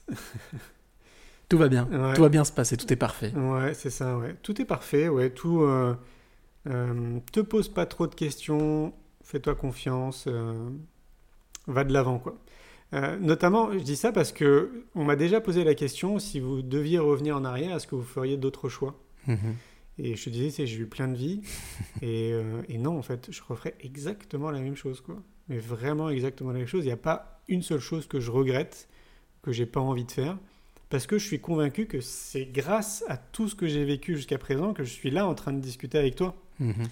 Donc, euh, il suffit juste de changer euh, une toute petite chose dans ta trajectoire de vie et tout vient Ça se différent. transforme, bien Bah sûr. ouais, c'est ça, ça. c'est la scène qu'il y a dans justement Retour vers le futur, avec Ouais. cette photo qui change. C'est ça. Cet euh, sujet qui est passionnant aussi pour Philippe Guillemant, hein, cette notion de, de, de- de couche quantique. de- Bah si ouais. on change une chose, tout, tout, Tout- est, tout tout est chamboulé. Ouais, c'est ça. Eh ben écoute, voilà. Et tu voulais dire un dernier mot? Dernier message peut-être? Un dernier message, euh, j'ai envie de, de parler de Gandhi, Mhm. soit changement que tu veux voir dans le monde, Mhm. euh, qui me semble aussi vraiment très important à rappeler et à rappeler, euh, dans la mesure où on a encore, on est encore dans cette société, c'est pas forcément français, d'attendre beaucoup de l'extérieur en fait des autres que les choses changent. Notre réalité, c'est que si nous on change, le monde change. En tout cas, notre monde, le monde qui est autour de nous, Évidemment. forcément change. Bah ouais, c'est ça. ouais. Et c'est euh, aussi une des clés, c'est peut-être la quatrième. Allez. c'est vraiment euh, ouais. De... Soit le changement. Ouais, soit le changement. Au-delà de conscientiser cette belle citation de Gandhi, elle Mhm. est très puissante cette citation. C'est pour ça qu'elle est encadrée d'ailleurs dans mon bureau, parce que pour moi, vraiment, elle résume énormément de choses. Quoi. Donc, euh, n'attendons pas des autres d'une ressource extérieure ou de quelque chose qui n'est qui n'est pas nous, quoi, en gros, mais vraiment conscientisant et faisons du mieux qu'on peut tous les jours pour incarner ce qu'on a envie de voir dans notre société, le changement. Imaginons, je sais pas, tu veux plus d'amour dans, dans ta vie, bah, incarne-le. Sois Mhm. amour, quoi. Sois Mhm. amour dans, dans tout ce que tu fais. Euh, moi, j'essaye d'ailleurs notamment de mettre beaucoup d'amour dans tout ce que je fais, de beauté dans tout ce que je fais. Et, et bah, évidemment, mon monde aussi est rempli d'amour et de beauté. Et ça fonctionne comme ça. Donc ça peut paraître un peu magique, voire un peu bisounours, mais ça marche comme ça. Ça fonctionne. Mais ouais. La loi de l'attraction, hein. on C'est- récupère oui, ce qu'on est. C'est très proche de la loi d'attraction. ouais. D'où la nécessité de cultiver des pensées positives, Mmh. de prendre soin de soi, parce que tout est intimement lié. Je pense que je ne pourrais pas être comme ça, par exemple, si je mangeais McDo tous les jours. Parce que notre alimentation maintenant, c'est génial, c'est prouvé par les scientifiques, a un impact sur notre façon de penser. Mhm. Et il y a encore quelques années en arrière, on n'en parlait pas, on faisait pas du tout le lien. Donc ce que je mange est lié à ce que le je pense. reflet de voilà Exactement. notion de facilité c'est facile donc voilà C'est ça. donc tout ce que je fais dans ma vie doit être facile Mm. donc il n'y a pas de de, tout ce qui est tout ce qui est simple est complexe mais tout ce qui est facile est au final accessible Ouais. Mm. Donc il faut vraiment euh, ouais, faire du mieux qu'on peut pour, pour aller dans ce sens-là. Ouais. De se dire, ok, qu'est-ce que je- comment je peux incarner la meilleure version de moi-même? Qu'est-ce que je peux mettre en place tous les jours pour tendre dans cette direction? Et il n'y a pas de petits pas, de super pas, de moyens pas, de pas qui sont mieux que les autres. Il y a juste à faire des pas. Donc euh, le premier pas, c'est si toi tu fais un premier pas et que l'autre n'en a pas fait, bah, tu es quand même devant lui. Donc euh, continuons du mieux qu'on peut tous les jours à cheminer vers nous-mêmes pour essayer d'incarner vraiment la meilleure version de nous-mêmes et donc du coup bah, d'avoir un impact sur notre entourage, sur notre société. Mhm. Et ça marche comme ça, vraiment. Moi, je, je, je suis premier à le mesurer. Quoi. Plus Mhm. je prends soin de moi, et plus je vois que ça impacte forcément les gens autour de moi, donc mes plus proches, forcément, mais après aussi dans mes activités. Je ne pourrais pas faire, une fois de plus, tout ce que je fais si moi j'étais déjà pas bien avec moi-même, et dans mon Mhm. corps et dans ma tête. Ça serait quasi impossible. Donc ne pas être dans une compétition, mais dans une élévation. Mais oui, élevons-nous et puis élevons les autres. Quoi. On est tous interreliés, on est tous interconnectés, qu'on le veuille ou non. quoi. Bien sûr. Ouais, c'est comme ça. Eh ben écoute, merci beaucoup Julien. Ouais, je t'en prie. Merci de m'avoir accueilli puis d'avoir participé à ce 113e épisode, de m'avoir accueilli ici à Montpellier, dans cette belle ville de Montpellier. En plus, il fait beau, Ouais. c'est agréable. euh, j'étais déjà venu une fois ou deux, mais c'est vrai que j'ai des souvenirs qui sont revenus comme ça. Mais en tous les cas, merci, merci de ton accueil. Merci à toi. Merci pour avoir euh, partagé, donné, transmis. Euh, bien entendu, toi qui écoutes ce podcast, ben, je te l'ai dit, n'hésite pas, si tu aimais ce podcast, commenter c'est pas mal, liker c'est vrai, voilà, mais partager. Le partage aussi, voilà, justement. Donc n'hésite pas à partager ce podcast ben, à, ceux, celles que tu aimes, même aux autres, à tous les autres. Et pour euh, justement euh, à, pouvoir le partager, tu peux l'écouter donc sur toutes les plateformes que tu connais déjà. Euh, si tu es artiste, auteur, compositeur, interprète, tu m'intéresses, comme disait pendant un temps notre ami Elise Moon, eh bien n'hésite pas à prendre contact avec moi directement par le mail les passeurs de clés avec un s gmail.com les passeurs de clés avec un s gmail.com bien entendu je me ferai un plaisir de faire découvrir ce que tu composes ce que tu crées. Euh, encore merci Bah, merci à toi, accueil. Cyril. Merci pour euh, de, de participer à ce, ce, ce podcast qui maintenant ben, commence, commence à engranger énormément de clés, plus de 600 clés déjà distribuées, c'est pas mal. Donc on va continuer euh, comme euh, tu l'as fait aussi. euh, si brillamment avec ton documentaire. Et puis, bien entendu, ben, nous on se retrouve très très vite, les amis, avec une nouvelle rencontre, euh, un nouveau passeur ou une nouvelle passeuse, et puis bien entendu aussi des nouvelles clés. euh, donc on se retrouve très très très très vite. Mais comme je le dis à chaque fois, régulièrement, j'allais dire même à chaque fin de podcast, d'ici là, n'oublie jamais de dire. Merci. Le plus beau mot du vocabulaire. Et chaque fois qu'on remercie la vie pour tous les trésors qu'elle nous donne, on attire des choses positives et on attire ce que l'on pense et ce que l'on aime.